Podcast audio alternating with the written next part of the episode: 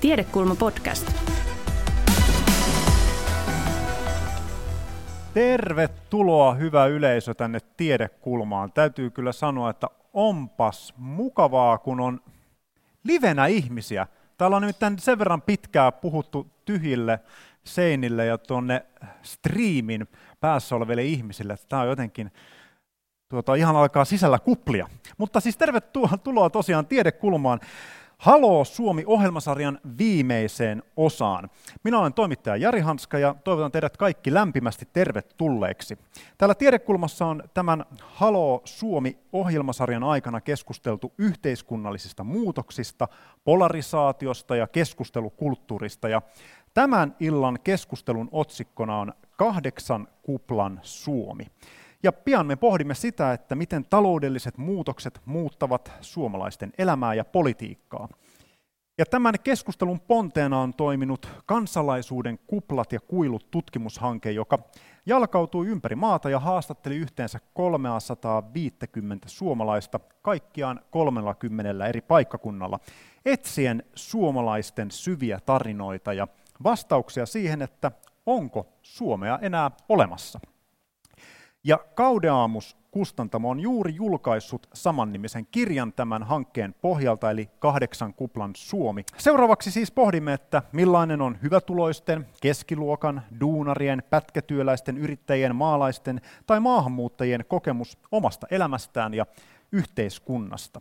Entä millainen on Suomen yhteinen tarina? Onko sitä?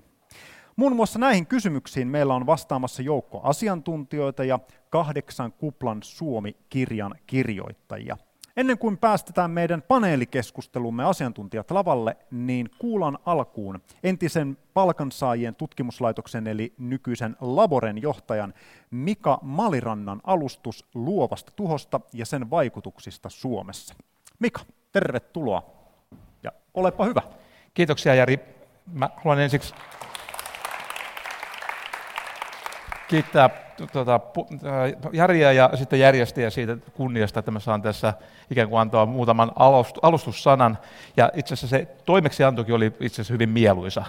Eli minua pyydettiin kertomaan vähän sellaisesta taloustieteen tärkeästä käsitteestä kuin luova tuho ja miten se liittyy talouskehitykseen ja kaikenlaisiin niihin asioihin, mistä tänään ilmeisesti on tarkoitus puhua. Kyllä, juuri näin. Nyt mä jätän sinut tänne lavalle rauhaan. Joo, eli mulla on annettu 5 minuuttia aikaa kertoa luovasta tuhosta ja se koostuu 2 osasta, 3 minuuttia teoriaa, 2 minuuttia empiriaa. Ja niin kuin mä vähän tuossa sanoin, että tämä perustuu, luova tuho liittyy tuottavuuden kasvuun. Ja tuottavuus tarkoittaa tuotos per panokset. Ja tuotos on niin kuin syytä yrittää ajatella laajasti. Se ei tarkoita pelkästään terästonneja, vaan se tarkoittaa kaikenlaisia sellaisia asioita, mitä kuluttajat ja viime kädessä yhteiskunta arvostaa. Ja talouskasvua, jos ajatellaan, niin tuottavuuden kasvu on se kaikkein arvokkain osa talouskasvua, koska siltä osin kun talouskasvu perustuu tuottavuuden kasvuun, niin se tarkoittaa sitä, että sillä se sama tuotos saadaan entistä pienemmillä panoksilla aikaan. Se tarkoittaa sitä, että meillä on enemmän vapaa-aikaa käytössä, meidän tarvitsee käyttää vähemmän resursseja, me kulutetaan vähemmän luonnonvaroja, ja se myöskin silloin, kun se tuottavuus on aitoa tehokkuuden parantumista, se tarkoittaa myöskin, että se sama tuotos saadaan vähemmillä saasteilla aikaan. Et kaiken kaikkiaan on kyse sellaisesta asiasta, jota on niin kuin syytä toivoa. Mutta valitettavasti monet arvokkaat asiat eivät tule helposti. Ja tuottavuuskin on sellainen, että siinä on semmoinen kivulias osa, ja siihen tämä luova tuho-termi viittaa. Ja nyt se alkaa se varsinainen teoriaosuus. Se on tämmöinen kuvio. Toi punertava katkoviiva kuvaa tuottavuuden kasvua, tai tuottavuuden kehitystä. Ja kun se menee ylöspäin, niin se tarkoittaa, että tuottavuus on kasvanut. Eli se tarkoittaa sitä, kun se menee ylöspäin, niin yhä samalla panosmäärällä saadaan entistä suurempi tuotos aikaan. Ja tämä on nimenomaan kansantalouden tasolla mitattu tuottavuus, tuo punainen käyrä. Mutta se tuottavuus määräytyy isolta osin niillä erilaisilla ratkaisuilta, mitä yrityksissä tehdään. Yritykset yrittävät kehittää tuotteita ja tuotantoprosesseja ja toimintatapojaan. Ja tähän samaan kuvioon on laitettu sitten yksittäisiä yrityksiä. Ne on tuollaisella mustalla viivalla kuvattu. Ja niin kuin huomaatte, että niissäkin tuottavuus kasvaa, eli se on niin kuin ylöspäin nouseva se viiva. Mutta huomaatte, että ne mustien viivojen se kulmakerroin on pienempi kuin tuo punainen viiva. Eli kansantalouden tuottavuus voi kasvaa nopeammin kuin yhdenkään yrityksen tuottavuus samaan aikaan. Sitä tuossa kuviossa pystytään havainnollistamaan. Ja se syy on luova tuho. Ja huomaatte, että siellä on iso joukko yrityksiä, tuolla ylempänä on sellaisia yrityksiä, joissa samalla panosmäärällä saadaan isompi tuotos aikaa, eli ovat korkean tuottavuuden yrityksiä. Ja siellä matalampana on tämmöisiä tehottomia yrityksiä, joissa sillä samalla panosmäärällä saadaan vähemmän tuotosta aikaa. Ja se luova tuho koostuu tavallaan kolmesta osasta. Se näette, että siellä on yksi tämmöinen uusi yritys, joka on tuottavampi kuin muut. Mutta huomaatte, että siinä on pieni musta pallo, se tarkoittaa sitä, että yleensä uudet yritykset ovat pieniä. Ja se, että miksi ne on alussa pieniä, sillä on monia järkisyitä. Eli luovan tuhoon liittyy, että sinne tulee uusia yrityksiä. Ja sitten siellä näette, että siellä on yrityksiä, joissa viiva loppuu tuossa alkuvaiheessa, on niitä matalan tuottavuuden yrityksiä. Eli sieltä tapahtuu tuhoutumisia. Ja ne on tyypillisesti, nämä poistuvat yritykset ovat niitä yrityksiä, jotka ovat tehottomampia. Ja sitten te huomaatte vielä, että nämä pallot kasvaa. Ja silloin kun luova tuho toimii järkevästi, tai silloin kun markkinat toimii, se on nimenomaan niitä uusia työpaikkoja syntyy niihin korkean tuottavuuden yrityksiin.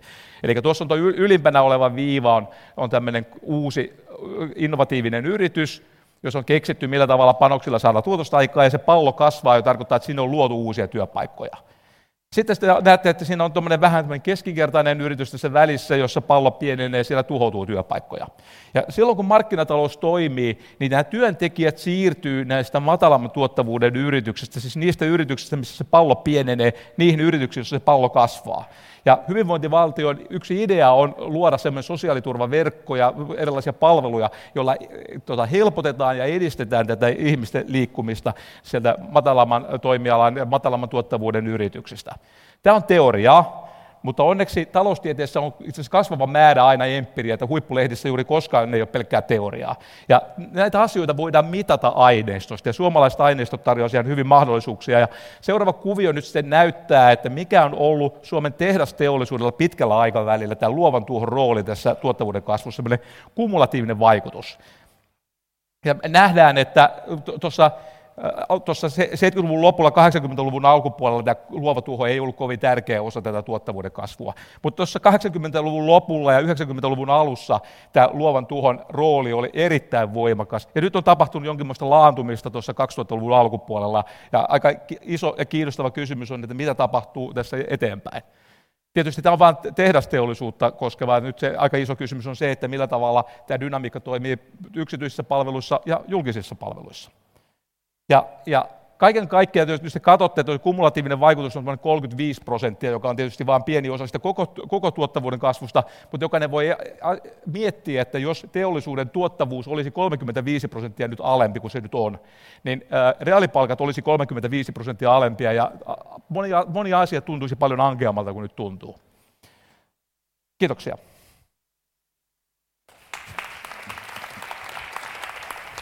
Kiitos Mika. Tämä oli erinomaisen havainnollistava kuva. Mä jäin miettimään tämmöistä, usein puhutaan tästä luovasta tuhosta ja nimenomaan työpaikkojen siirtymisestä sieltä matalan tuottavuuden työpaikoista sinne korkean tuottavuuden työpaikkoihin, niin miten nämä mallit tai tämä järjestelmän pitäisi vastata siihen, että kun mulla on semmoinen, nyt on ihan mututuntumaa, toimittajan mutua, mutta ihmisen niin kuin elämän aikana tällaista niin kuin loikkaa ei varmaan hirveän montaa kertaa ehdi tehdä, ihan vaan puhtaasti siitä syystä, että pitäisi hankkia uusi koulutus ja kehittyä ja muuttua ihmisenä jotenkin joustavammaksi ja näin poispäin. Niin, miten tämmöinen niin kuin ihmiselämän niin kuin realiteetit tähän se on sen takia mä just sanoin, että hyvinvointivaltio on erityisen hyvä järjestelmä, koska nämä pahimmillaan tämä tarkoittaa sitä, että yrityksiä menee konkurssiin, että ihmiset niin kuin joutuvat työttömyyteen. Ja se on niin kuin hyvinvointitappio. Ja se hyvinvointivaltion nerokkuus tavallaan on siinä, että siinä on samalla semmoinen sosiaaliturvaverkko, koska se ei ole näiden yksittäisten työntekijöiden vika, että se kyseinen yritys meni konkurssiin. Että aika harvoin se on kyse siitä. Että se on niin kuin, tavallaan voi olla oikeudenmukaisuusperiaatteessa noin kuin syyttömiä käytännössä kokonaan siihen. Ja sitten tässä on myöskin peruste, että tämä myöskin lisää tehokkuutta, se, että on hyvät sosiaaliturvaverkot. Me tiedetään, että ihmisillä, joilla on vakuutukset kunnossa, niin se toimii paljon rennommin. Että esimerkiksi bileissä, kotijuhlissakin on paljon hauskempaa kuin kotivakuutukset kunnossa. Ja se on vähän sama tässäkin asiassa. Ja kyllä se on se kivulias, ja sen takia sen pakettiin kuuluu sekä semmoinen ansiosidonnainen työttömyysvakuutusjärjestelmä, mutta sitten erilaisia koulutusjärjestelmiä. Ja useimmin on aika epäonnekas ihminen, joka sattuu kovin monta kertaa tämmöisessä tilanteessa, että eihän nämä niin kuin ihan päivittäisiä asioita kuitenkaan tapahdu. Että yrityksen elinkaaret on yleensä semmoisia 10-30 vuoden mittaisia, että siinä samalla henkilöllä emme tuossa arvioida, mutta ehkä pari kertaa voi keskimäärin tapahtua semmoinen tilanne, että firma menee alta. Mutta ihmiset ylipäätään kyllä liikkuu paljon enemmän firmojen välillä kuin konkurssien takia. Joo. Hei, kiitoksia Mika tästä oikein paljon. Mä luulen, että tässä on erittäin hyvää tämmöistä pohjaa meidän tulevaa keskustelua. Kiitoksia. Kiitoksia.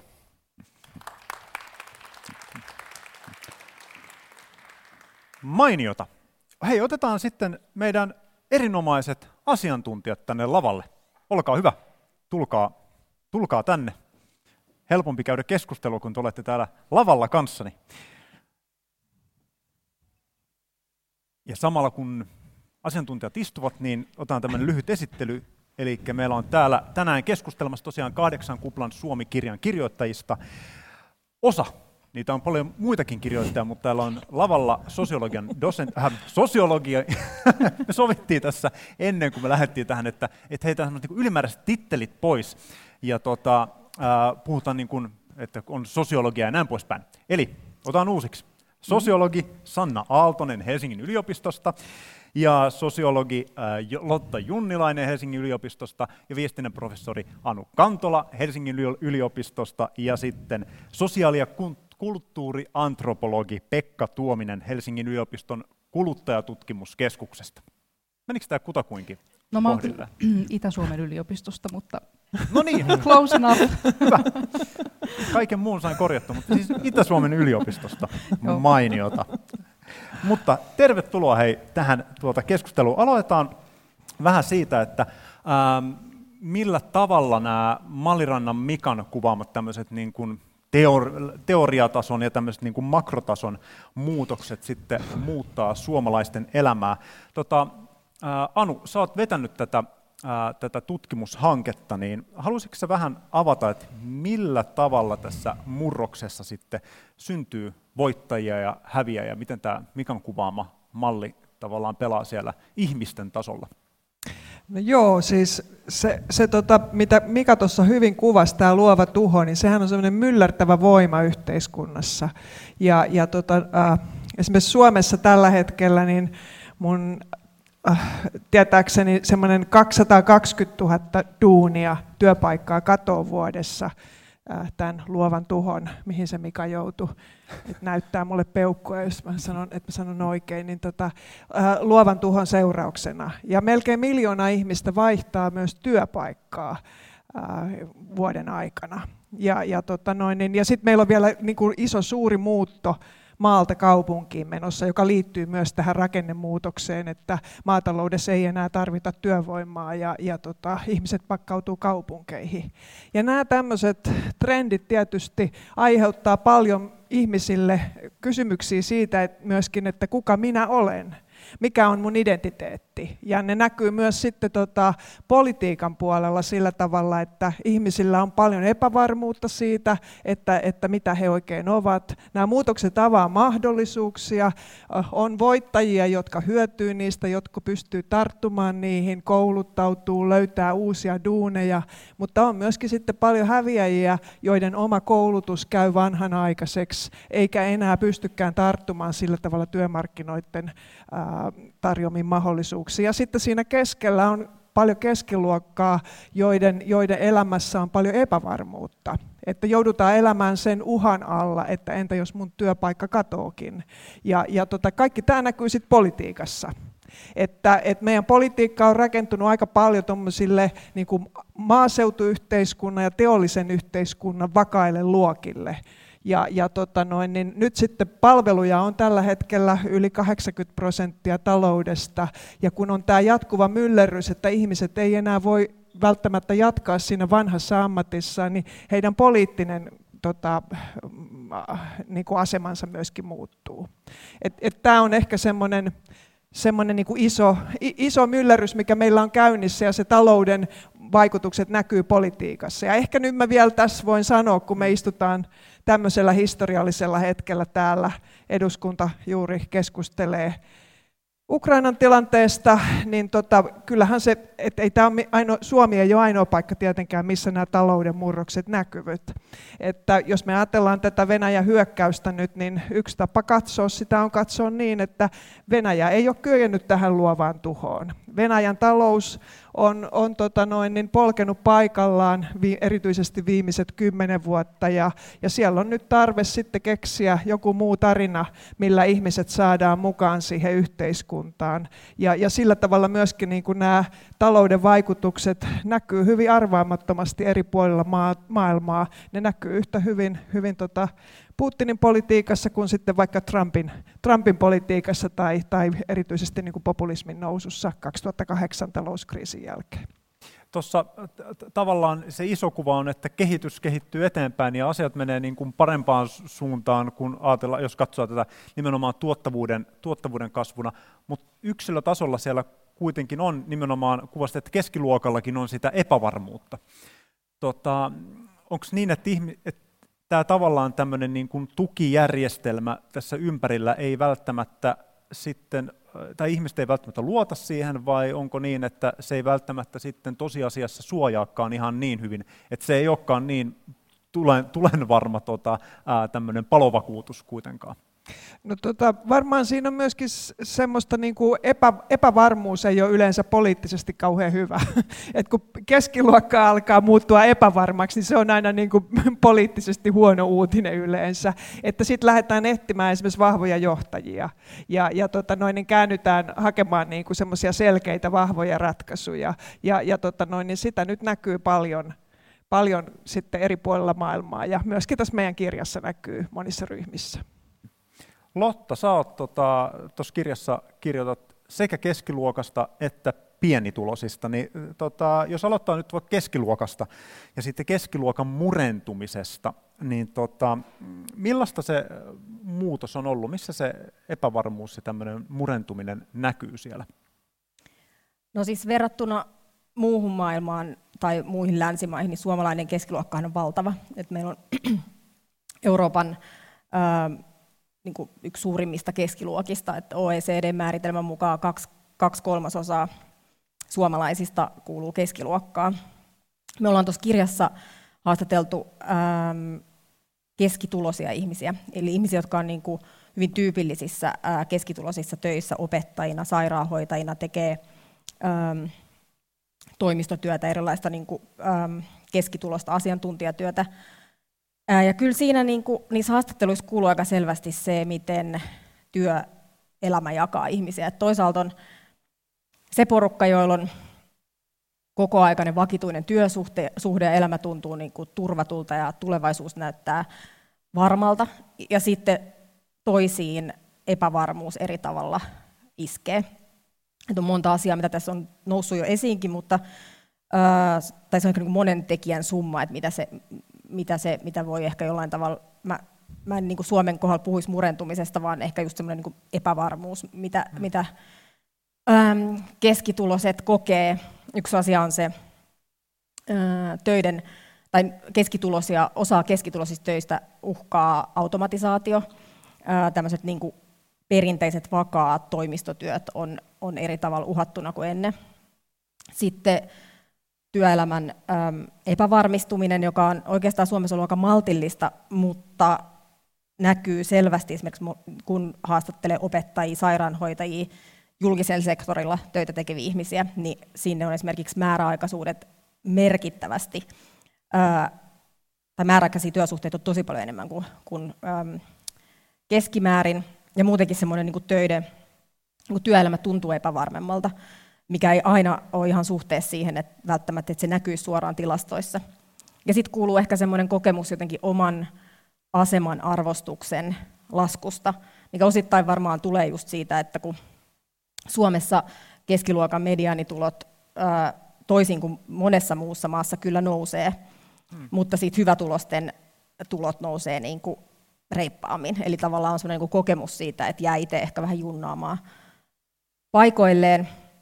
Ja just esimerkiksi opettajat puhuu siitä, että niin kuin paineet kasvaa, koko ajan vaaditaan enemmän, mutta ehkä se arvostus ei sit samalla tavalla näy.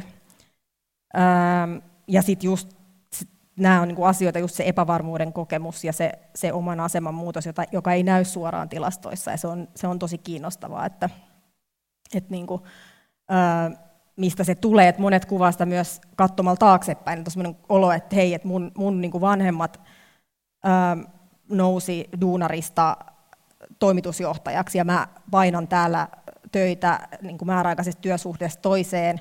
Ja se ei näy mun palkkatasossa toisin kuin monella muulla tuntuu, että palkat nousee niin kuin tosi paljon reippaammin.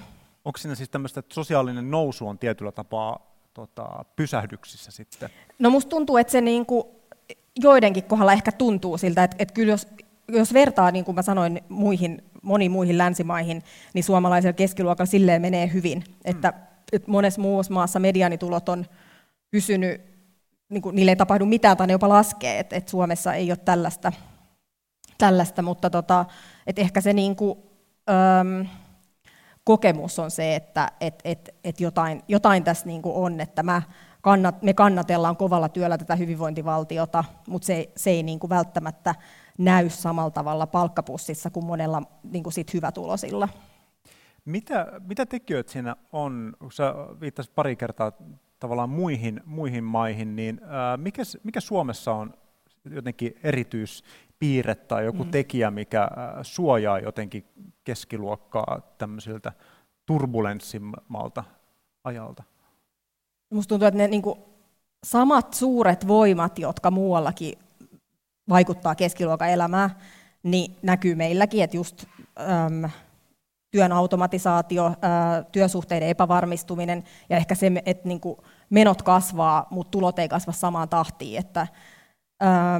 Mutta sitten meillä on tämä pohjoismainen hyvinvointivaltio, joka varmaan kyllä todella sit näyttää, että toimii tavallaan puskurina siinä välissä, että Suomessa kuitenkin melkein 70% työntekijöistä on kokoaikaisessa vakituisessa työsuhteessa ja nauttii kokoaikaisen vakituisen työsuhteen tuomesta niin kuin turvasta ja eduista. Ja siis verot ja tulonjako tekee sen, että meillä ei ole samanlaista, niin kuin se ero ei ole yhtä kova sinne hyvätulosiin. Ja sitten tämä niin kuin, siis julkiset palvelut, että meidän Suomessa keskitulosten ei tarvitse samalla tavalla huolehtia siitä, että miten lapset saadaan koulutettua ja miten niin kuin, koulumaksut saadaan maksettua ja onko niin kuin, rahaa terveydenhuoltoon. Että kyllä niin kuin Mikakin sanoi, että hyvinvointivaltio on niin kuin, todella niin kuin näyttää kyntensä tässä ja toimii. Sanna, sä oot tutkinut tässä kirjassa paperiteollisuuden työntekijöitä ja haastattelit heitä 8 paikkakunnalla. Ja ne tehtaitahan on suljettu 2000-luvulla niin ympäri Suomea. Se on aika surullinen se paperiteollisuuden työntekijän näkökulmasta se lista, kuinka paljon Suomesta on tehtaita lakkautettu. Miltä se muutos näytti siellä paperityöläisen silmin? No tietysti hyvin kokonaisvaltaiselta ja sellaiselta, että se on lävistänyt koko elämän. Tässähän haastatteluihin osallistui paljon tällaisia keski-ikäisiä ja ehkä keski-iän ylittäneitä paperityöntekijöitä ja paperiteollisuudessa se työntekijöiden keski-ikä onkin vähän korkeampi kuin muualla teollisuudessa. Mutta että heillä oli jo heillä oli pitkä ura takana ja sellaista ajallista perspektiiviä 20 jopa 30 vuoden taakse, että he olivat seurannut sitä murrosta ja eläneet sen läpi ja joilla oli tietysti yhden tai kahden sukupolven taakse vielä sitä perspektiiviä. Ja se, miten se murroshan on näkynyt jokaisella tasolla, että tietysti se teollisuuden ala on muuttunut, lopputuotteen kysyntä, paperin kysyntä on vaihdellut kovasti, omistajat on vaihtunut ja sitten se näkyy tietysti siinä työn sisällön tasolla ja siinä, miten työ on organisoitu, että tavallaan niin kuin se semmoinen kokemus semmoisesta niin kuin jatkuvasta kouluttautumisesta ja siitä, että pitää niin kuin sinnitellä, jotta pysyy sen just niin kuin automatisaation ja tämän teknologisen kehityksen niin kuin mukana.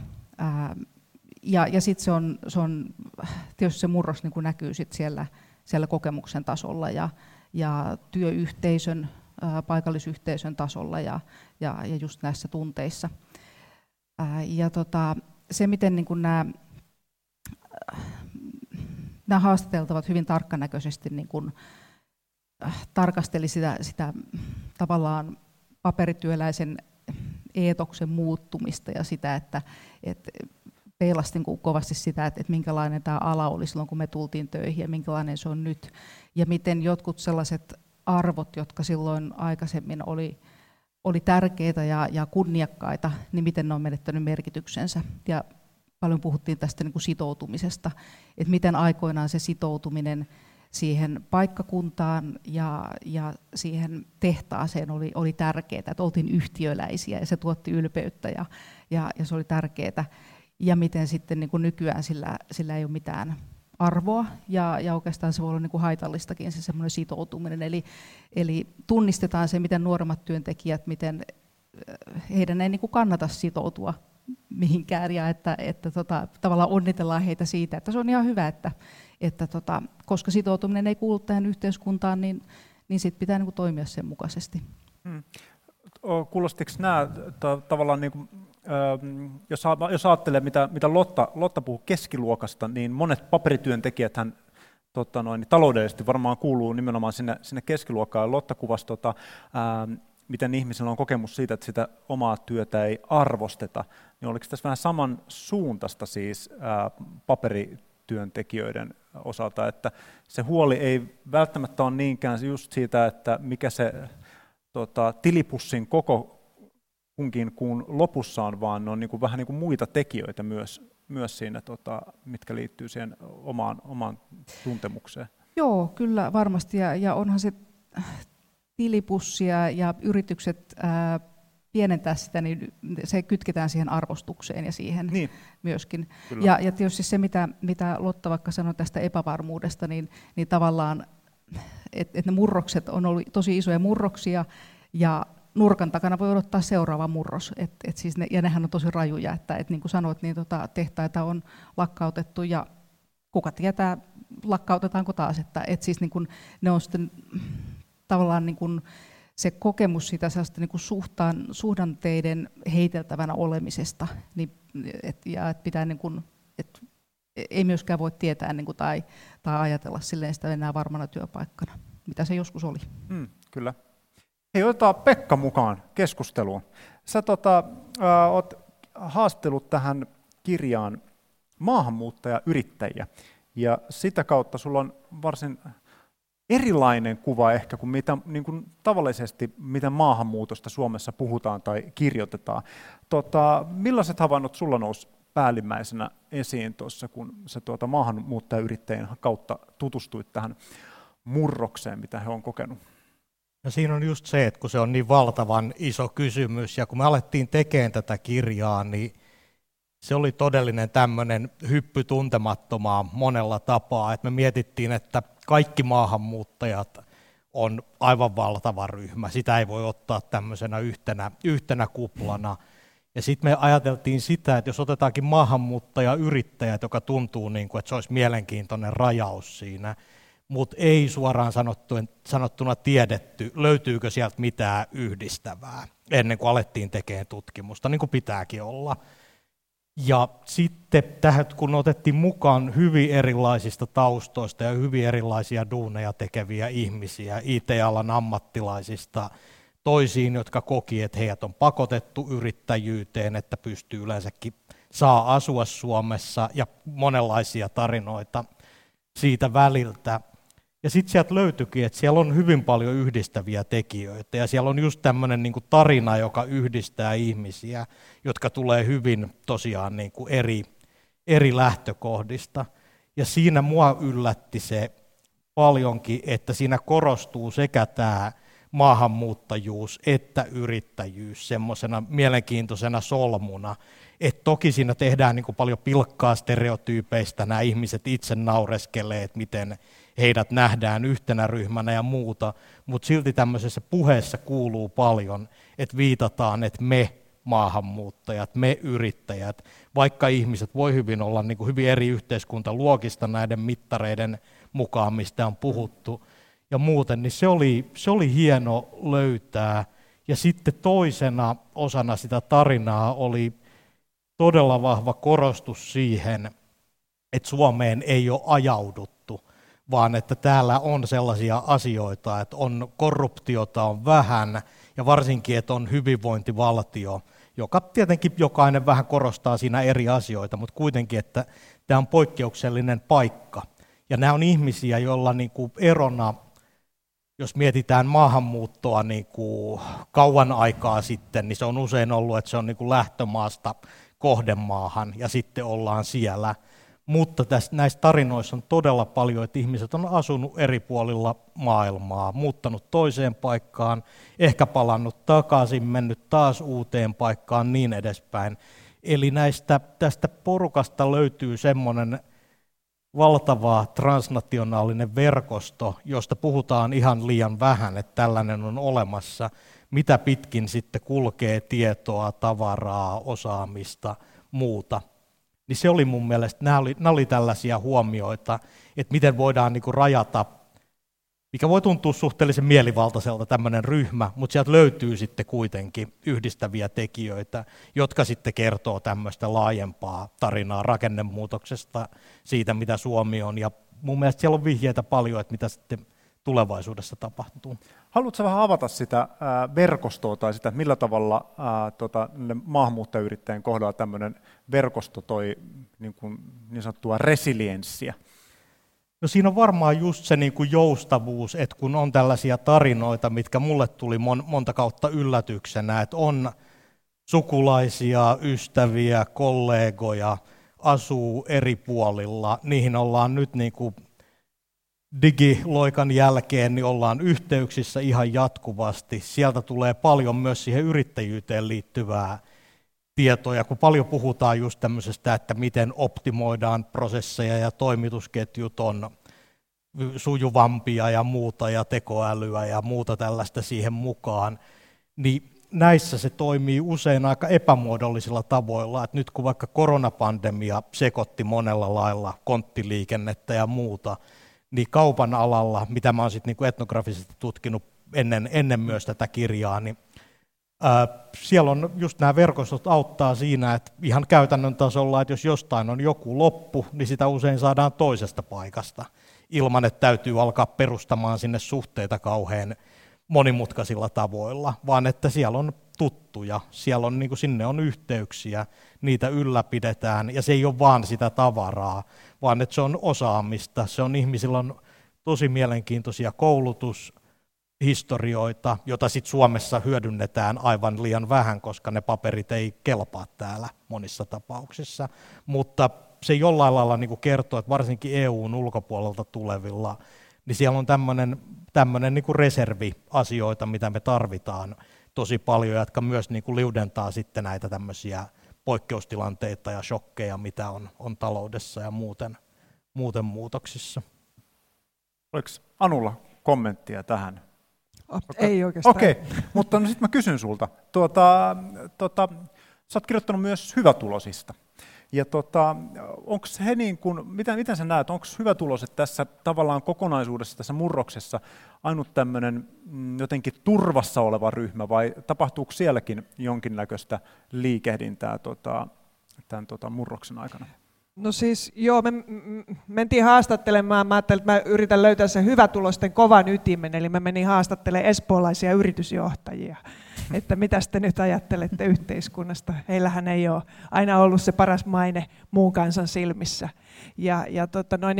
Mutta mä olin aika yllättynyt, että sieltä löytyi niinku tämmöistä hyvin vahvaa tukea tälle hyvinvointivaltiolle ja sen rakenteille, ja siellä niin kuin näkyy se samalla tavalla se talouden rakennemuutos, että hehän on ikään kuin tämmöisenä niin kuin talouden etujoukkona liikkeellä siinä globaalitaloudessa, ja mä aloitin Keila-Niemestä ja rupesin siellä käymään yrityksiä läpi summamutikassa, vaan kattelin, että ketä mä menisin jututtamaan, monet niin kuin siellä oli, kun siellä on näitä suuria suomalaisia lippulaivayrityksiä, ja siellä sitten löytyy heidän osaajiansa, jotka on esimerkiksi Aasiassa ollut paljon, niin sitten kävikin niin, että tosi moni sanoi, että kun he tulee Suomeen, niin kyllä tämä suomalainen järjestelmä on tosi hyvä. Että selkeästi niin kuin sillä tavalla niin kuin näkyi niissä hyvätuloisissa se, että arvostettiin tätä suomalaista yhteiskuntaa ja tätä suomalaista järjestelmää, ja sitten tietenkin myöskin se, että siellä on niin kuin paljon ihmisiä, jotka on lähtenyt vaatimattomista oloista. Että vanhemmat on kirvesmiehiä tai suutareita tai muuta, ja on niin kuin muutettu maalta kaupunkiin, moni väänsi ihan selvää savvoa. Niin sillä tavalla on niin kuin kosketuspinta siihen muidenkin ryhmien elämään, ja haluttiin sitä mahdollisuuksien tasa-arvoa myös muille. Mä tulin sieltä ihan semmoisilla kohottuneilla tunnelmilla sitten ulos. Hei, Lotta, voitaisiin tähän osioon vielä ottaa, mahduttaa, kun sä oot kirjoittanut tuossa kirjassa pienituloisista, niin tässä on nyt useampaa kertaa nostettu esiin nimenomaan tämä niin kuin hyvinvointiyhteiskunta ja sen palvelut ja näin poispäin, että miten se tukee ja on siinä niin kuin tämmöisenä, voisiko melkein sanoa, sopimuskumppanina tässä mukana, niin miten toimiiko tämä diili tavallaan pienitulosten kohdalla?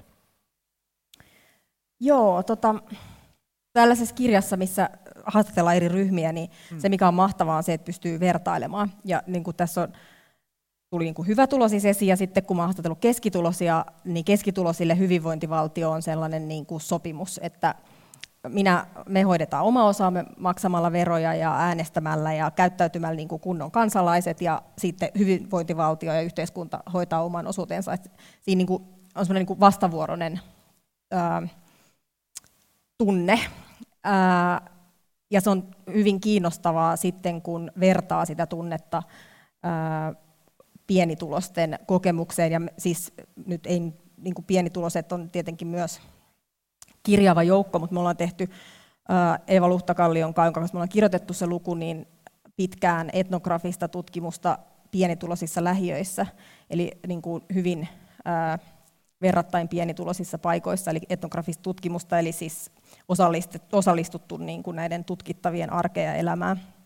Niin kyllä näistä paikoista käsin katsottuna niin se kokemus yhteiskunnasta ja hyvinvointivaltiosta on hyvin erilainen kuin sit esimerkiksi keskitulosilla, eli se semmoinen niin kuin vastavuoroinen luottamus on eri tavalla ehkä niin kuin murentunut tai heikompi. Että jos puhutaan rakennemuutoksista, niin nämä alueet on niin kuin paikkoja, joissa rakennemuutokset todella näkyy, että niin kuin perinteiset työväenluokkaiset ammatit tai perinteinen työväenluokkainen työ on hävinnyt ja häviää, ja niin kuin elämän rakentaminen peruskoulun pohjalta tai ilman koulutusta on muuttunut tosi paljon vaikeammaksi. Näillä alueilla näkyy 90-luvun laman vaikutukset edelleen, näkyy se, miten huono-osaisuuden niin kuin, vaikutukset pitkittyy, eli siis esimerkiksi pitkäaikaistyöttömyys tai niin kuin pitkäaikaistyöttömyys siirtyy eri tavalla voimakkaammin sukupolvelta toiselle, niin ihmisten kokemuksissa kuuluu tosi selvästi se, miten ehkä niin kuin kokemukset yhteiskunnasta, kokemukset hyvinvointivaltiosta, jopa demokratiasta syntyy semmoisissa niin kuin arkisissa kohtaamisissa valtion kanssa.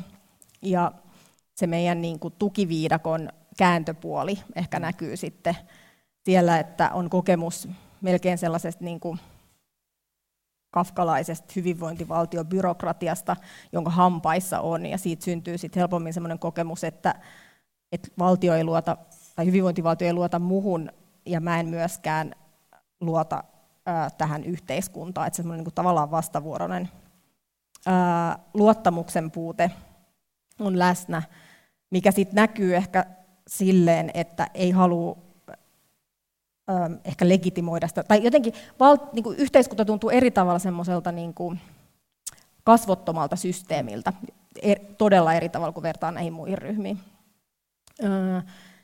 Niin se, mitä siitä sitten seuraa helposti, on se, että esimerkiksi ei halua legitimoida sitä systeemiä, eli syntyy niin kuin osallistumattomuutta, että ihmiset ei että nämä on alueita, joissa äänestysprosentit on tosi matalat. Ja meillähän on puhutaan paljon niin kuin tiettyjen ihmisryhmien tai alueiden jotenkin passiivisuudesta, ja se, mitä me ollaan yritetty siinä luvussa tuoda esiin, on myös se, että se on niin kuin tavallaan hyvin aktiivista toimintaa se, että esimerkiksi ei äänestä, että se on niin kuin sanoutumista irti siitä systeemistä, jossa ei halua olla mukana, joka kohtelee huonosti tai jossa syntyy kokemus siitä, että tulee kohdelluksi vähempiarvoisena. Tämä oli erittäin hyvä huomio. Me itse asiassa siirrytään seuraavaksi. Tämä oli hyvä tämmöinen sisään lipuminen tähän meidän seuraavaan aiheeseen. Puhutaan nimittäin lisää näistä syvistä tarinoista ja siitä, että miten nämä talouden muutokset heijastuvat ihmisten kokemuksiin ja tunteisiin sekä politiikkaan.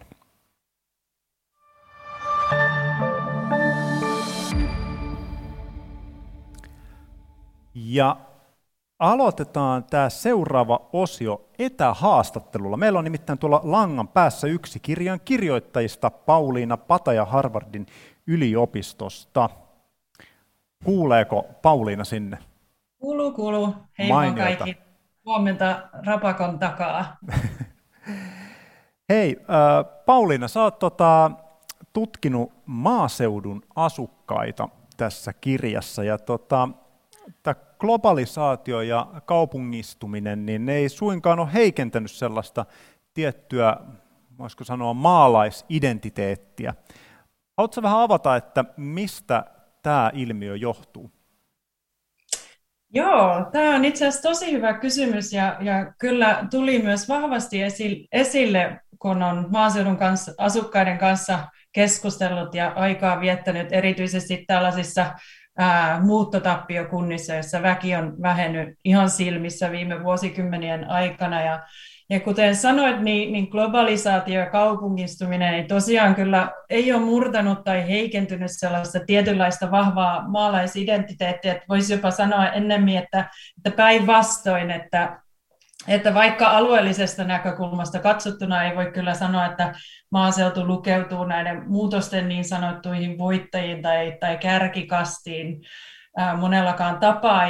Ja tätä selittää parikin asiaa, ja jotka on tullut esille. Että ensinnäkin, jos mietitään ihan yleisemmällä tasolla, niin maaseudulla, missä asukkaat on tyypillisesti hyvin juurtuneita kotiseuduilleen, niin paikallisidentiteetillä tai maalaisidentiteetillä on tosi keskeinen rooli siinä, miten maaseudun asukkaat hahmottavat ja peilaa suhdettaan itseensä ja muihin ja yhteiskuntaan yleisemmin. Ja niin myös globalisaatio ja yhteiskunnallisten muutosten vaikutuksia hahmotellaan ja tulkitaan usein juuri asuinpaikan ja paikallisidentiteetin avulla. Ja nämä yhteiskunnalliset muutokset ja talouden rakennemuutokset ei myöskään ole mitään abstrakteja, kaukaisia ilmiöitä, vaan ne kyllä myös näkyy ja tuntuu maaseudun arjessa, kun palvelut, työpaikat ja elämisen mahdollisuudet keskittyy yhä vain enemmän kaupunkialueille ja väki näillä maaseutupaikkakunnilla vain vähenee. Ja maaseudun asukkaiden elämään tämä kaikki tuo mukana ja lisää epävarmuutta ja semmoista jonkinlaista pelkoa tulevasta. Ja tällaisissa tilanteissa ihmisten jo olemassa olevat identiteetit usein vain vahvistuu, koska ne tuo turvallisuuden tunnetta ja ankkuroi tällaisissa tilanteissa. Ja se toisaalta Suomessa myös maalaisidentiteetti on jollain tapaa ehkä jopa vahvemmassa asemassa verrattuna muihin länsimaihin. Ja tämä johtuu siitä, että ensinnäkin kansallisromanttista kuvaa Suomesta ja suomalaisuudesta on on rakennettu monella tapaa maaseudun ja sen tarjoamien rikkauksien varaa, ja tässä painottuu erityisesti luonto ja rauha ja semmoinen suomalainen sisukkuus ja vaatimattomuus, ja tämä kumpuaa juuri monella tapaa maaseudulta, ja Suomi myös teollistui ja kaupungistui varsin myöhään, jos verrataan muihin länsimaihin, ja tästä syystä suurella osa suomalaisista on vieläkin hyvin läheinen suhde maaseutuun, ja moni on ensimmäisen tai toisen polven maalta muuttaja, joten maalaisidentiteetillä ja maaseudulla on edelleen tärkeä merkitys monelle suomalaiselle, ei vain maaseudun asukkaille itselleen. Sä kirjoitat tuossa kirjassa, että siellä maaseudulla kytee kapinahenki, niin pystytkö sä vähän purkamaan sitä, että millä tavalla se heijastuu sitten Suomessa sinne politiikkaan? Joo, politiikan tutkijana mä tietysti itse näen tämän kysymyksen erittäin tärkeänä ja keskeisenä asiana, kun puhutaan globalisaatio- ja yhteiskunnallisten muutoksen vaikutuksista aluetasolla ja erityisesti maaseudulla. Ja jos analysoidaan esimerkiksi viime vuosien äänestyskäyttäytymistä niin kuin yleisemmin länsimaissa, niin selkeästi tulee esille se, että maaseutukaupunkiakseli on tai siitä on taas tulossa yksi keskeisimmistä nykypolitiikan jakolinjoista, ja oikeistopopulismi, niin kuin Anukin mainitsi, puree erityisesti ja entistä enemmän tällaisilla taantuvilla maaseutualueilla, jotka on jääneet rakennemuutoksessa jälkeen, ja maaseudun asukkaille nämä muutokset aiheuttaa närkästystä, ja kuten mä mainitsin aikaisemmin, niillä on myös hyvin merkittävä vaikutus maalaisarkeen, koska työpaikat, palvelut ja elämisen mahdollisuudet, kun ne keskittyy, niin niihin pääsy vaatii yhä pidempiä automatkoja ja vie yhä enemmän aikaa ja rahaa myöskin. Ja samalla myös asuntojen hinnat maaseudulla laskee, ja monet tuntevat tämän takia jäävänsä jollain tapaa loukkuun näille alueille. Ja tähän alueelliseen kehitykseen ja työpaikkojen ja palveluiden keskittymiseen on tämän takia hyvin vaikea reagoida tai vastata, että Helsinkiä tuosta ei niin vaan muuteta, eikä tulevaisuuden näkymät myöskään vaikuta kovin ruusuisilta näillä paikkakunnilla nekään, varsinkin kun kansallisessa päätöksenteossa Etelä-Suomi ja kaupungit ja pääkaupunkiseutu tuntuu aina olevan etusijalla ja maaseutu jäävän jälkeen päätöksenteossa. Ja Suomessa toki oikeistopopulismin kannatus ei kumpua ainoastaan ja aivan yhtä vahvasti taantuvalta maaseudulta, kuten esimerkiksi Ranskassa tai Yhdysvalloista, tai jos katsotaan esim. miten Brexitin kannatus on jakautunut maaseudun ja kaupunkien välillä, mutta kyllä se perussuomalaiset ja oikeistopopulistinen retoriikka puree vahvasti myös suomalaisella maaseudulla, ja onhan se puolue tietysti jo alun perin ponnistanut sieltä Suomen maaseudun puolueen perukoilta, ja perussuomalaiset on myös erityisesti viime vuosina osannut kampanjoinnissaan ja politisoinnissaan enenemässä määrin hyödyntää tätä kaupunki-maaseutu-vastakkainasettelua, josta kertoo esim. Tämän puolueen 2019 eduskuntavaalien aikana politisointi ja puhe ilmastohysteriasta ja esimerkiksi muiden puolueiden ajamasta autoilun kieltämisestä.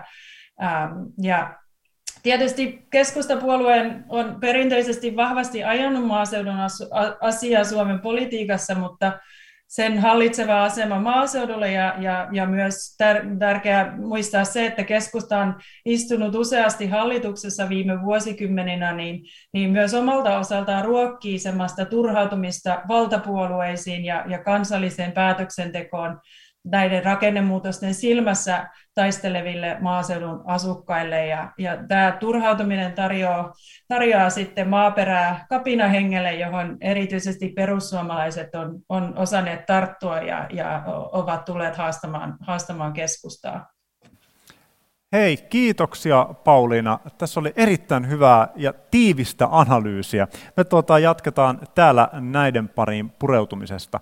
Oikein hyvää päivänjatkoa sinne Harvardiin. Kiitos samoin. Ja näin siis politiikan tutkija Pauliina Pataja Harvardin yliopistosta. Otetaan vähän kiinni tuosta, mitä Pauliina puhui.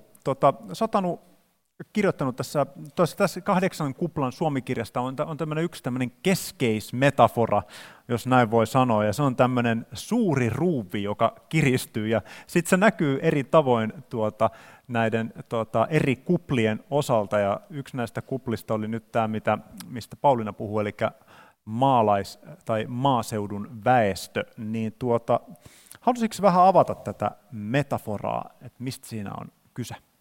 No, siinä on lähtökohtana sellainen jenkkisosiologi kuin Ali Hochschild, joka on tutkinut tunteiden sosiologiaa, ja hän löysi Amerikassa keskilännestä sieltä Trumpin suurilta kannattajaseuduilta, niin hän meni sinne tutkimaan niiden ihmisten kokemusta, ja sieltä löytyi tämmöinen syvä tarina, jolla ihmiset selittää sitä, jolla hän selitti sitä, että miksi nämä jälkeen jäävillä alueilla, juuri niin kuin Pauliina kuvasi tämmöisiä maaseutualueita, niin miksi siellä ihmiset äänestää konservatiiveja ja Trumpia, jotka ei kanavoi heille sitten kuitenkaan tukea tai apua. Hochschildin ajatus on, että niin kuin ihmisillä on tämmöinen tunteeseen perustuva syvä tarina. Heillä on joku tunne siitä yhteiskunnasta, ja se niin kuin ohjaa sitten, että se voi kääntää niitä näkemyksiä päinvastaisiksi kuin mitä ajatellaan. Ja meillä nyt tässä on sitä ajatus, että kun me katsottiin näitä 8 ryhmää, että jokaisessa ryhmässä tuntuu semmoinen niin kuin suuri ruuvi puristas tai kiristäs elämää. Se ei ole niin kuin tässä nyt on ehkä vähän tämmöinen niin kuin synkkä tunnelma, että talous tulee ja jyrää, niin se ei ole ihan se koko totuus, vaan että ihmiset kamppailee ja ihmiset tsemppaa ja ne elää niin kuin sen muutoksen sydämessä ja koittaa etsiä, niin kuin, koittaa ansaita sen elantonsa, koittaa toteuttaa itseään, tehdä töitänsä, mutta että kaikilla tuntuu semmoinen puristus siinä elämässä, joka tulee nimenomaan siitä taloudesta, että täytyy tsempata enemmän kuin mitä ehkä aikaisemmin. Ja sitten poliittisesti mä oon ajatellut, että se suuri ruuvi näkyy sillä, että jos te paatte tällä tavalla, tässä se voi näyttää, tätä on vaikea niin kirjoittaa. mutta että jos ajatellaan, että täällä on yhteiskunnan yläluokat, sanotaan ylempi keskiluokka, ja mitä ylemmäs mennään, niin sitä paremmin tienaavat, ja täällä alhaalla on sitten pienituloiset. Ja jos tästä ruvetaan vääntämään niin kuin tiskirättiä, tätä suurta ruuvia, niin siellä ylhäällä käännytään vasemmalle, ja alhaalla käännytään oikealle. Se niin kuin sotkee sitä semmoista perinteistä selkeää oikeisto-vasemmistojakoa. Ja niin kuin mä kuvasin esimerkiksi näitä hyvätuloisia, niin he niin kuin rupeaa miettimään, että okei, se hyvinvointivaltio onkin itse asiassa ihan hyvä juttu, koska se tuo sitä turvaa ja jonkinnäköistä vakautta niin kuin epävarmoissa tiloissa. Mutta sitten pienituloiset rupeaa miettimään, että hitsi, että esimerkiksi me haastateltiin Joonas Timosen kanssa pienituloisia yrittäjiä, niin ei heistä tuntuu, että se verojen maksu ja vasemmistolaisuus on ihan hukkaan heitettyä hommaa, koska he kamppailee viikosta toiseen pienessä yrityksessä sen oman elantonsa takia, ja heistä alkaa näyttää, että eduskunta ja verot niin on semmoista heidän rahoillaan asioiden tekemistä. Että niin kuin eräs sanoi mun mielestä hyvin ympäristön suojelusta, että minä suojelen tai muut suojelee ja minä maksan. Ja se on juuri tämmöinen niin kuin tyypillinen syvä tarina, että ihminen kokee, että hän tekee aivan hemmetisti duunia, ja sitten siellä jotkut muut paistattelee, jakaa niitä mun rahojani ja paistattelee sen ympäristöasian kanssa. Tämä on niin kuin semmoinen koko kirjan läpikulkeva ajatus, että me yritetään ymmärtää sitä ihmisten syvää tarinaa, että miten he kokee nämä, koska tämä on myöskin sitten varmasti taustalla siinä, että meillähän, vaikka täällä meillä on hyvin rauhallista, niin maailma kuohuu on poliittista turbulenssia todella paljon tällä hetkellä. Tuosta tulee sellainen tunne, että kyse on lähestulkoon jonkinlaisesta luonnonvoimasta, mutta eikö toi ole myös samalla tämä koko, jos käyttää tätä suurta ruuvia niin tässä nyt tämmöisenä metaforana, niin eikö se ole myös tämmöisen niin kuin poliittisten liikkeiden kannatuksen keräämiseen toimiva niin kuin väline, että että miten pystytään hyödyntämään se ihmisten niin kuin puristus. Eikö siinä ole myös siitäkin tavallaan kyse, että miten onnistuu poliitikot ja puolueet tavallaan viestimään ja saamaan niin kuin aktivoitumaan sitä porukkaa? Tuossa Pauliina siis, kun viittasi tähän maaseudun väestöön, sanoi, että perussuomalaiset on Suomessa niin kuin onnistunut jonkun verran sitä tietynlaista semmoista tyytymättömyyttä ja kapinaa niin kuin vetämään puoleensa. Miten te näette niin kuin muiden tavallaan näiden kuplien osalta? Näkyykö tämän tyyppinen niin kuin poliittinen puoli siinä, että miten sitä murrosta hyödynnetään politiikassa? Osaatteko te heittää jotain arviota? Mä voisin sanoa vaikka niistä, me ollaan haastateltu esimerkiksi pienituloisia palvelualan duunareita, me ollaan haastateltu paljon siis Lotta Haikkolan kanssa ravintola-alalla töitä tekeviä ihmisiä, ja siellä esimerkiksi niissä haastatteluissa kuuluu hyvin selvästi se, miksei myös niin kuin sitten siellä meidän niin kuin lähiöissä, pienituloisissa lähiöissä tehdyissä haastatteluissa, miten vasemmistopuolueet ehkä sit epäonnistuu kanavoimaan näitä tunteita, että monet niin kuin hakee hirveästi, että periaatteessa et tuntuu siltä, että kuka ajaisi tämmöisen duunarin asiaa, että ei oikein kukaan, ja että ihmisten on niin kuin vaikea löytää sellaista niin kuin kanavaa niille poliittisille tunteille. Ja tämä kuuluu tosi selkeästi niissä keskitulosten haastatteluissa, että etsitään niin kuin semmoista puoluetta, tai,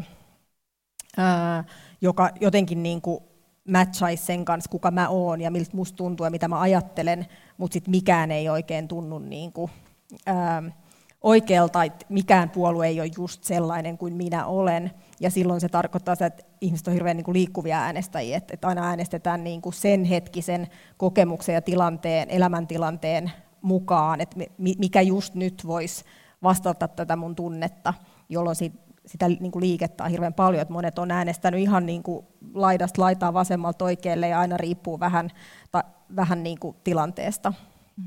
Tai sitten välillä usein ei äänestä välttämättä ollenkaan, koska ei vaan löydy. Niin, Sanna. Joo, no siis tietysti paperityöläiset nyt on ollut niin kuin vasemmalle kallellaan niin kuin aika luontevastikin. Ja vasemmistopuolueiden niin kuin, tai vasemmiston ja SDP:n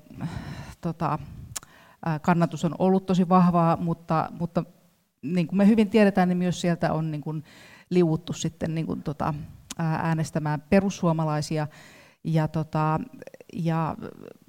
näissä meidän haastateltavissa niin jotenkin tämä tämmöinen siirtymä oikealle tuntuu aivan niin kuin käsittämättömältä, että miten ihmeessä niin kuin duunari voi äänestää tällaista oikeistolaista puoluetta, että et kyllähän niin kuin se edelleen paperityöläisethän on hyvin niin kuin uskollisia äänestäjinä, ja äänestäminen on niin kuin semmoinen kansalaisvelvollisuus ja sellainen, että et myös siellä, niin kuin, jos ei keksi ketään äänestäisi, niin sitten mennään äänestämään tyhjää, koska jotenkin niin kuin pitää niin kuin osoittaa se mielipiteensä. Mutta kyllähän niin kuin ne, vaikka oltaisikin tyytymättömiä näihin perinteisiin vasemmalla oleviin puolueisiin, niin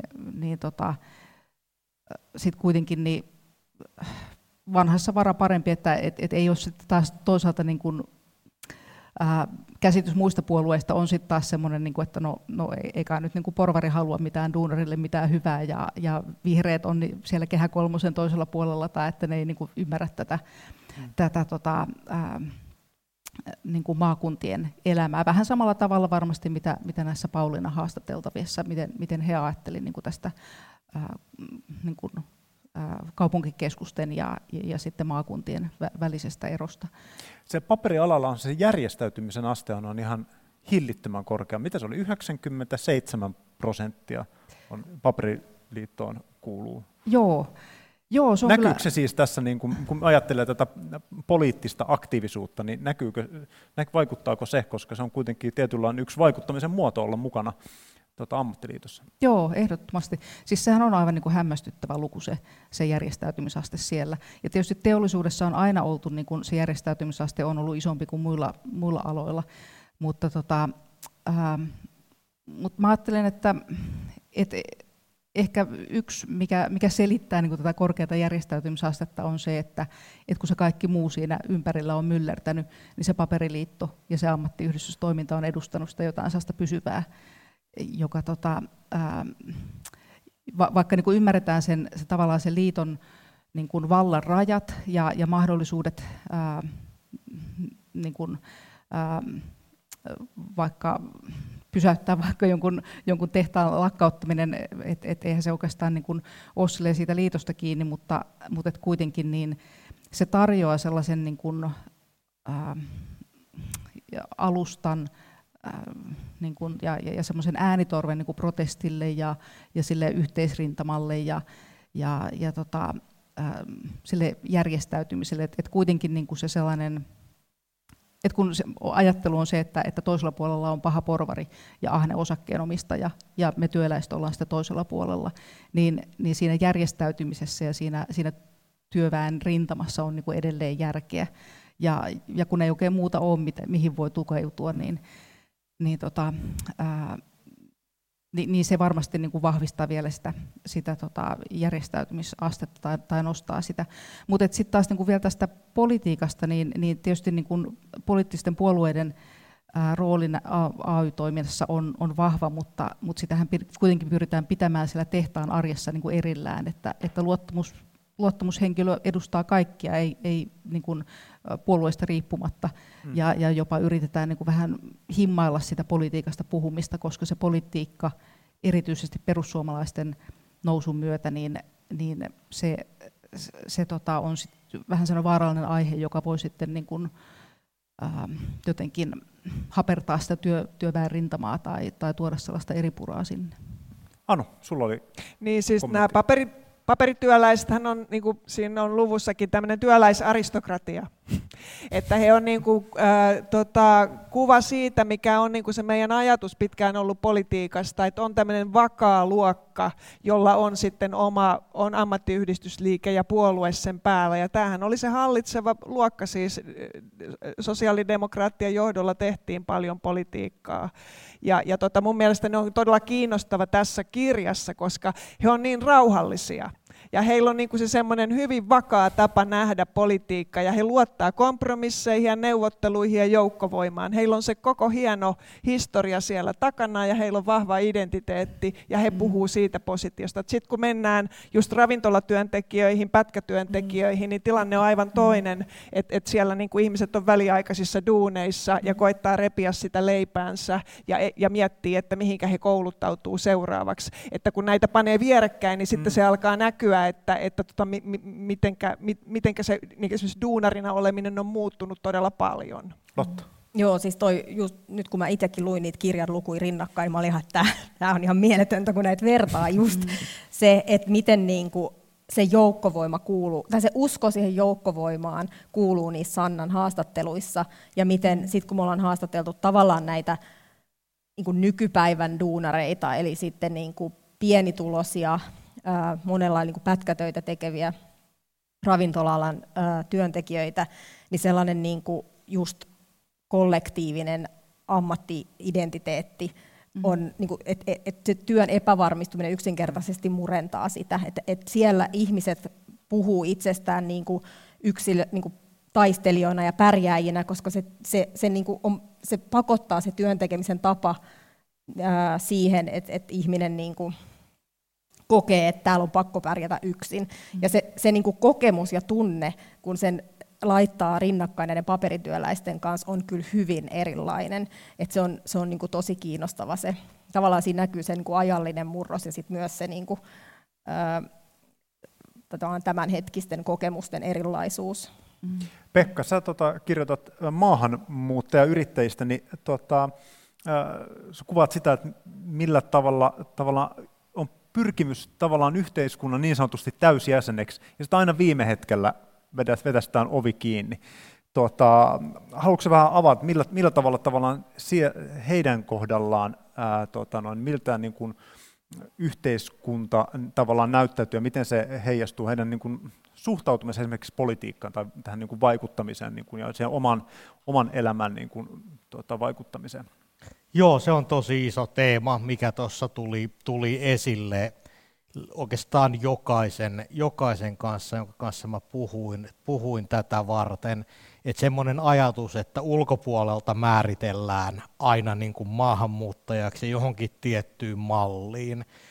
Et vaikka siellä oli sitten, niin kuin, että sitä välillä otettiin huumorilla, että siellä on vitsejä, naureskellaan myös stereotypioille suomalaisista ja jopa ihan raumalaisvitsi löytyy sieltä ja muuten tälleen, mutta että heillä itsellä niin se on elämässä se satuttaa ja se on niin isossa osassa, että ei päästä siihen, että sanotaan irakilaiset ei ole homogeeninen ryhmä, vaan että siellä on niin kuin vaikka minkälaista menijää.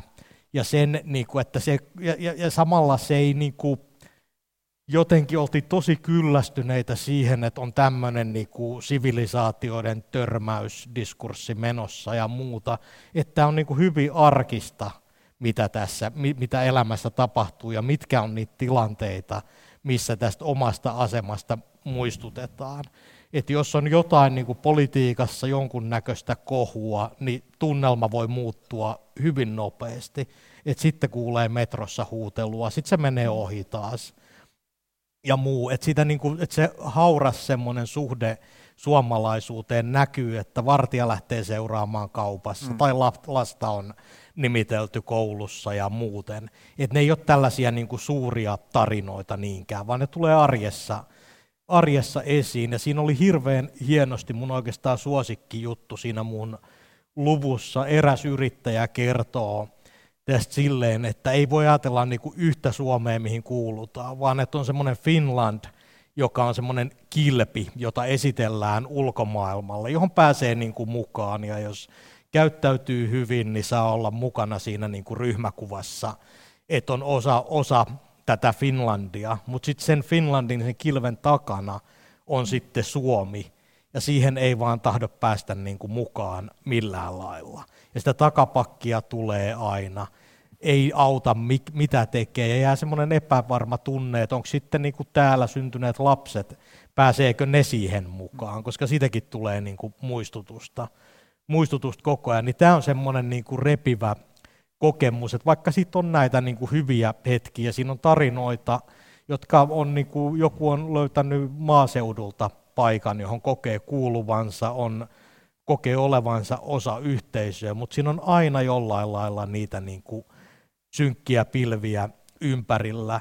Ja ehkä se näkyy politiikassa sitten kanssa, että monet sanoo, että tämä hetki, kun on ensimmäistä kertaa saanut niin kuin tiedon äänioikeudesta, niin se on ollut semmoinen tärkeä, että se on taas niin kuin kuvastanut sitä, että on jollain lailla hyväksytty täällä näin, mutta sitten puolueen löytäminen, siinä menee tosi kirjavaksi tämä näin, että sieltä löytyy niin kuin hyvin eri perusteilla, yrittäjillä on monilla aika kovia arvoja talouteen nähden, eli on kokoomuksen kannattajaa. Perussuomalaisilla on kannattajia myös sitä kautta. Yleensä siinä on, että ei loisita sossurahoilla ja muuta tämmöistä, niin se yhdistetään siihen, mutta siinä se on tosi, tosi laaja se kirjo, että mitä puoluetta kukakin kannattaisi. Siitä mä en pysty tuon perusteella sanomaan johtopäätöksiä, mutta se on mielenkiintoista, että se tavallaan, että pääsee äänestämään, niin se voi olla tärkeämpi kuin se, että ketä äänestää. Hei, katsotaan tähän väliin aihepiiriin liittyen. Ennakkoon tehtiin videohaastattelu Kontulasta. Kuullaan, mitä Mopopaarin pitäjä Nurer Chaman Bhuiyan ajattelee.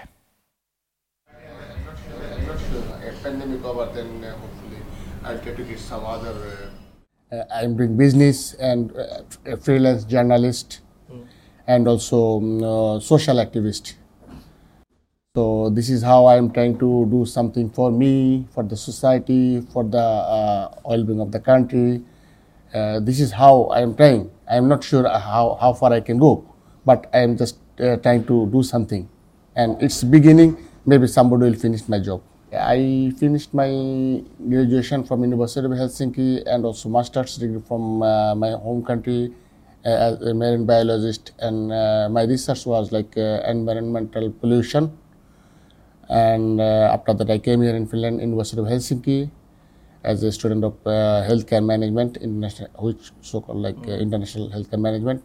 and I finished. After that, I tried to get PhD, but without funding, it was really difficult for me to continue, and I changed 3 PhD supervisor, and I didn't continue as because of my financial crisis. After that, I engaged with my business, and now I'm with business. So tell me a little bit about, you're active on several fronts, journalism, politics, organizations. Okay, I am engaged with politics as a, like how it's called, the biggest political party in Finland is Kokoomus. I am the executive board member of my groups. And also I am working with European Journalist Union as a secretary. And also I am committee member of Association of European Journalists, which belongs to total Europe. And also I am a member of this Helsinki International Rotary Club.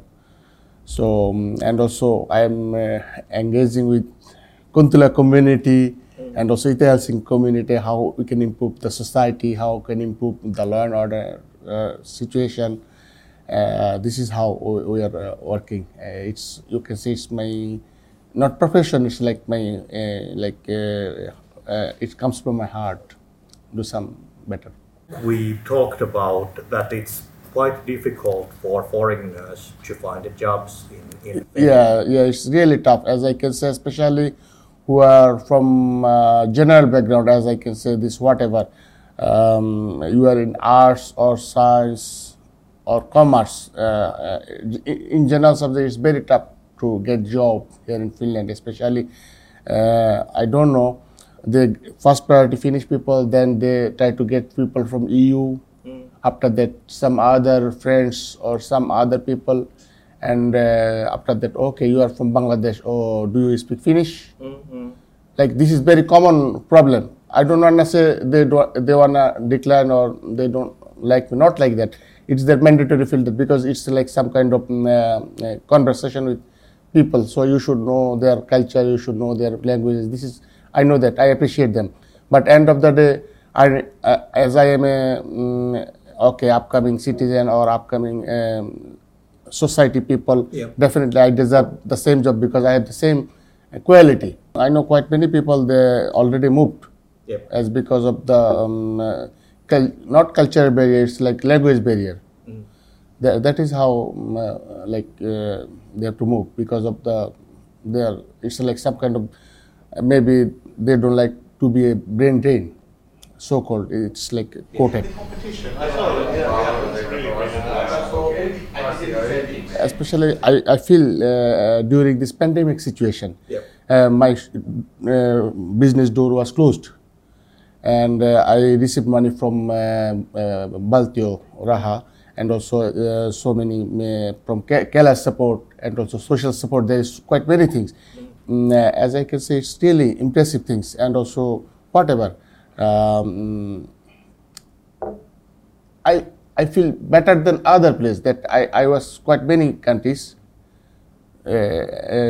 So if I can consider my friend is other countries, so. Considering all the things that I can see, that Finnish social system and Finnish education system, and what is the peoples of Finland, they are very lovely. So all the way the system, it's called like world based. That is why we love Finland. Yeah. Here. Yeah. Näin siis pohti Nurer Chaman Bhuiyan, joka pitää Kontulassa Mopobaaria. Jatketaan vähän tuosta teemasta. Puhutaan siitä, että onko Suomea olemassa, miten ihmiset suhtautuvat tällaiseen projektiin nimeltä Suomi ja miten yhteenkuuluvuus koetaan. Chaman puhuu varsin sujuvaa suomea myös ja monia muita kieliä. Ja niin kuin tuossa kuultiin, hän on mukana kokoomuksessa, rotareissa. Mun täytyy sanoa, että mä en tunne yhtäkään ihmistä, joka kuuluu rotareihin. Tämä on jotenkin todella eksoottinen harrastus, mutta jotenkin kovin suomalainen harrastus myös. Niin tästä haastelusta tulee mulle semmoinen tunne, että hän on niin kuin kytkeytynyt todella monella tavalla suomalaiseen yhteiskuntaan. Oliko tämä sun tavallaan tunne, kun sä teit näitä muita haastatteluja myös kirjaa varten? Joo, siis hyvin usein. Ja tässä tavallaan, kun meillä oli, mehän vähän jäädyttiin. Mä ajattelin, että me yritetään puhua semmoista niin kuin sekakieltä, mitä maahanmuuttajavaltaisissa lähiöissä paljon puhutaan, mutta sitten kun tuli kamerat, niin tuosta tuli tuommoinen vähän virallisen oloinen ja pysyttiin Englannissa, mikä on sääli mun mielestä, koska se on mun mielestä iso osa tällaista uutta suomalaisuutta. Että, ja vielä noissa paikoissa niin on niin kuin ihmisiä joka puolelta. Mutta, ja tuossa oli pieni osa kaikesta, että Samanilla on myös iso bangladeshinkielinen media, jota pyörittää täältä, jolla on katsojia ympäri maailmaa ja niin kuin vaikka mitä muuta. Ja rotarit on Etelä-Aasiassa erittäin iso tämmöinen, että se on hyvin yleistä siinä. Ja se on myös tätä verkostoitumista, että täältä on löytynyt sitä kautta samanmielisiä ihmisiä. Että tällaista kaikkea, niin kuin, että sitä aika vähän kirjoitetaan ja tiedetään, että ne ja sopii hyvin näihin muihin verkostoihin, mitä puhuttiin aikaisemmin, mutta mun mielestä tässä on hienoa se, että tässä on tavallaan tämä suuri ruuvi, että maahanmuuttajataustaiset yrittäjät, muutkin kuin Saman, oli hirveän huolissaan siitä, että mitä Suomelle käy, kun näitä resursseja ei käytetä. Että täällä on osaajia, niin kuin tuossakin oli meribiologiaa, ilmansaasteita, muita, niin luulisi, että on niin kuin käyttöä yliopistokoulutetuille ihmisille. Niin nämä ihmiset käänti sen enemmän niin, että toki tuli esille, että on vaikeaa löytää itselle töitä, mutta semmoinen jollain lailla, että ei Suomi pärjää ilman tätä.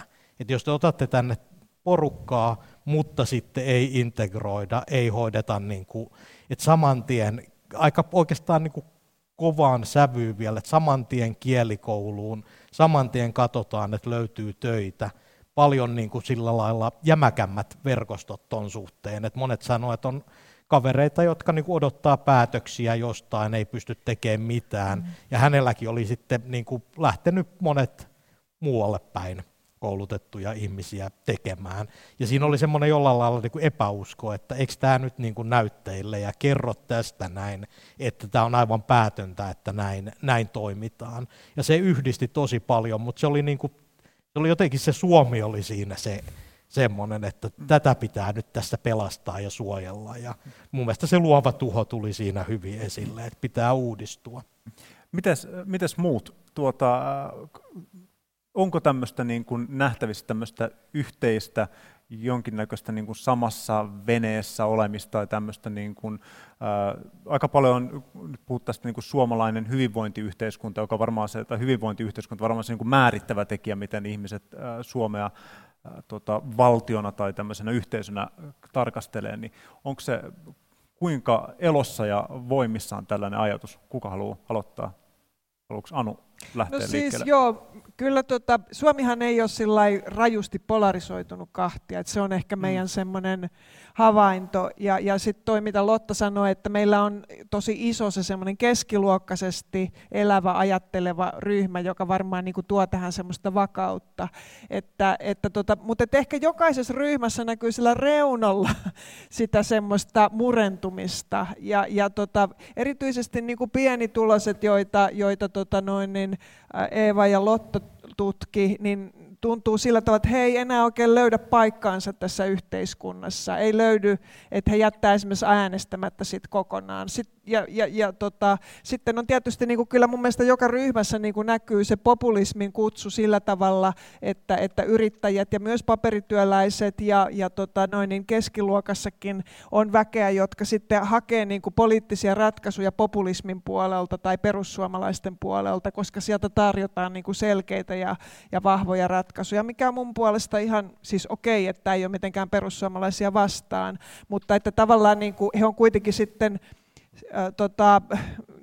niin kuin erilainen kuin mitä on ollut aikaisempia. Ehkä se on ihan hyvä niin. Ja sitten toisaalta, kun meillä oli aikaisemmin tämä huipputulostutkimus, eli me tutkittiin huipputulosinta promilleen, niin he taas sitten näyttää elävän aika lailla erityyppisessä todellisuudessa. Ehkä hekin on siellä niin kuin sen globaalitalouden ihan niin kuin etujoukkoa ja erää siinä kovassa maailmassa ja sitten on jotenkin tuskaantuneita tähän muuhun porukkaan, joka vaan laahustaa täällä ja ei pysy oikein tahdissa mukana ja sitten niin kuin mutta näkee esimerkiksi niin kuin veropakolaisuuden ihan niin kuin mahdollisena ja ei enää ja suhtautuu hyvin niin kuin kriittisesti sosiaaliturvaan ja sen nauttijiin. Että me niin kuin kuvataan siinä lopussa, että tämä on pikkasen niin kuin tämmöinen vetoinen talo, että kylmä viima käy tuolla alhaalla, että sieltä niin kuin alin porukka jotenkin niin kuin putoo pois ja sitten myöskin siellä ylhäällä niin kuin katto irtoaa. Tämä on Hanna Vassin kuvaus, että myöskin sitten toisaalta sitten katto irtoaa ja että on tämmöistä niin kuin natinaa. Mutta mä en tiedä mitä, kuulostaako tämä?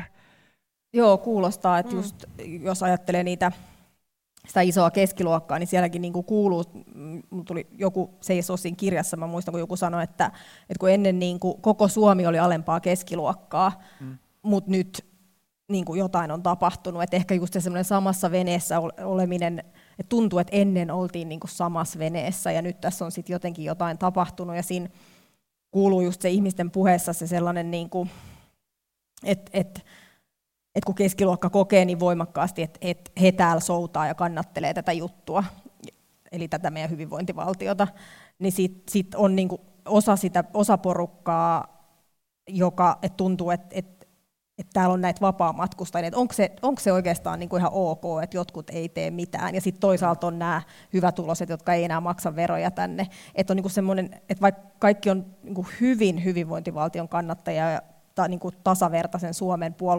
puolesta puhujia, niin sitten siellä pinnan alla kytee semmoista niin kuin tunnetta siitä, että jotain tässä tuntuu niin pikkasen epäreilulta, että onko tässä niin kuin jotain, mikä ei välttämättä vielä ole niin kuin kanavoitunut niin kuin poliittiseksikaan toiminnaksi, mutta että siinä on joku sellainen niin kuin fiilis. Miten Sanna? No, kyllähän niin kuin paperityöläisillä oli tämmöinen hyvin vahva niin kuin semmoinen solidaarisuuden ajatus ja sellainen, että niin kuin toive siihen, että pysyttäisiin siinä samassa veneessä.